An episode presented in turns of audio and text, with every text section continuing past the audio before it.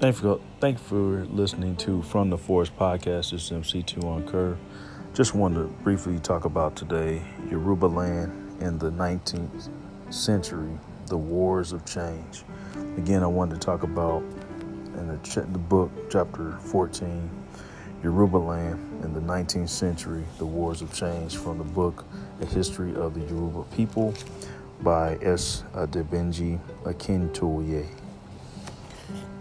Yorubaland in the 19th century, the wars of change. In the history of the Yoruba people, the 19th century was a century of tumultuous happenings, of the coming and growth of powerful new influences, and of profound transformational changes, starting from the Oyo part of Yoruba land and the other Yoruba kingdoms that had been parts of the Oyo Empire. Wars swept through the whole of Yoruba land, and as they did, they set afoot a whole array of demographic, economic, social, and political developments and changes. From about the second decade of the century, Islam, which had existed in traces in Yoruba land, spread faster and wider than before. From about the middle of the century, Christian missions penetrated Yoruba land and quickly spread all over.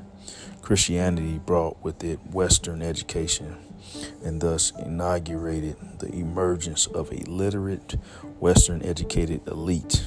At the same time, the legal abolition and gradual demise of the Atlantic slave trade opened up a new era in which the productive economy of Yorubaland was gradually drawn into the economy of Europe and the wider world.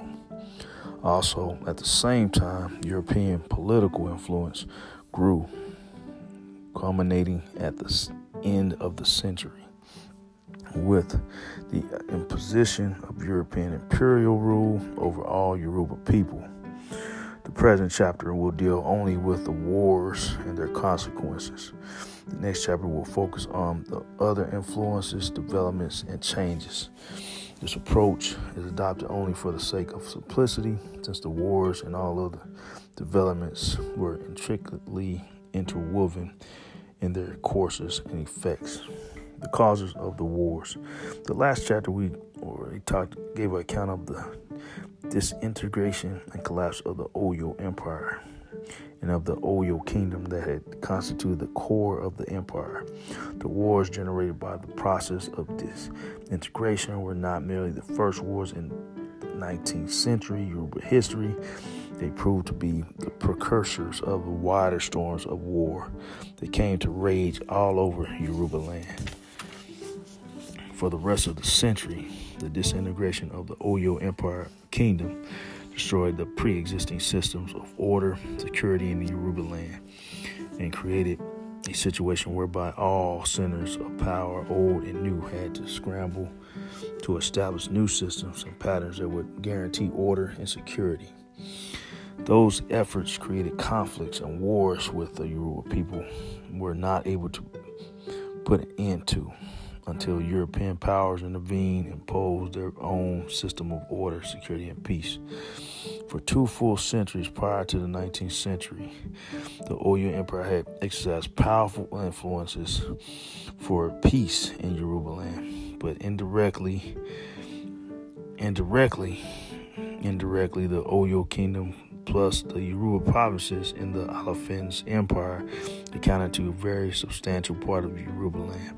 About half of its land area, and probably more than half its total population. For the two centuries, this large area under the Alafins rule enjoyed orderly government, peace, prosperity, and pride. The Alafins Yoruba domains were like a wide umbrella of peace and order, shielding and transmitting peace to the rest of Yoruba land. In short, in an indirect, intangible, but very real way, the Alafins domain laid down the standard of order and peace, and thus encouraged and guaranteed order and peace in the rest of Yoruba land. Directly widespread Yoruba traditions attest to the Alaafin's interventions in disputes within and between Yoruba kingdoms beyond his own domains. Interven- interventions that usually succeeded in the maintaining of restoring peace. The Alaafin's name and aura were great, and he employed them directly to uphold order and peace in the, the Yoruba homeland. And therefore, in the course of the first decades of the 19th century, the Oyo Empire disintegrated as also its base, the Oyo homeland, and the once proud state of Alaafins fell into dissolution and major pillar of peace in the Yoruba land, Yoruba land crumbled. It's not difficult to imagine sort of effects that the disruptions and violence in the Oyo homeland would have produced in the rest of Yoruba land. Reports of terrible conflicts among princes of the Oyo country, of blasted towns, villages, of massive fights of people from their homes and their towns, of Alaafin after Alaafin isolated and helpless in his palace while the Oyo princesses destroy their country of an obscure resident foreigner at Ilorin, taking advantage of the mess created by Oyo leaders to become a terror to the whole land, of countless towns shattered before the Ilorin cavalry, and of an of endless crowds of destitute refugees in desperate flight for dear life. But much worse was soon to follow as the reports ceased to be merely reports. By the middle of the second decade of the century, the refugees from the Oyo country began to arrive in the rest of Yoruba land, especially in the Yoruba Middle Belt. Frightened, many of them detached from family and loved ones, destitute, having lost all the substance of their earthly labor, often made violent by desperation in the thousands, ten thousands. The well to do or a highly placed Oyo citizen might be able to flee in some order, but that was beyond the overwhelming majority of poor and vulnerable folks. Their numbers increased substantially, exponentially in the two decades that followed, and probably did not begin to decrease until the last centuries. I'm sorry, the last years of the 1830s. For the people of the towns and villages to which they came, they must have been very traumatic times, at the least in one area of the Yoruba Midlands, in Aba and Owo countries. Their coming turned out to be much worse than traumatic. It became unbelievably destructive. Many towns and villages in those parts suddenly found themselves under vicious attacks by crowds of people too desperate to talk of accommodation or hospitality. Hospitality.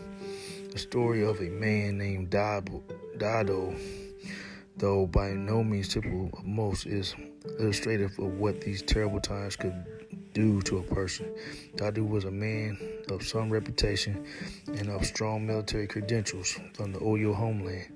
He did his last military service as a member of the company of valiant men who determined never to stop resisting Ilorin kept fighting in engagement after engagement until their number dwindled close to zero.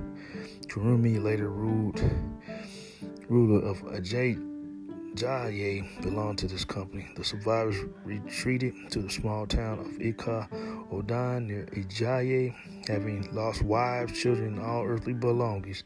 They had become so brutalized and caroused by their experience that most of them were in no mood to wait on the goodwill and hospitality of the Ika Odan people, but turned their military power on their hosts. So they violently seized homes, belongings, farms, wives, and turned their hosts, who would not run away, into menial servants. When they had eaten up everything available to Odon and his farms, they extended their forays into Ijaye farms, and Ijaye farmers rose up, attacked their marauders, and skirmish ensued. Kurunmi urged a gentler conciliatory approach, but Dado denounced him and the rest of them led a small group to attack Ajayi. The people of Ajayi were driven from their farms and their town, and then the holy population, the whole population, unready for war, fled the town, apparently believing that they would be able to return after the their desperate guests had gone away, the company then moved from Akaya, Akaya Odan and took possession of Ajaya, Jaya and decided to make Jaya their permanent home with Dada as their leader and ruler. So I definitely just want to talk about the Yoruba land in the 19th century, the wars of change. Uh, 14th chapter in the book A History of the Yoruba People by S. Adebanji Akintoye. Again, thank you for listening to From the Forest podcast. Just a brief reading from that book. Again, this is MC2 on Kerr. Thank you for listening to From the Forest podcast. Good day. Peace.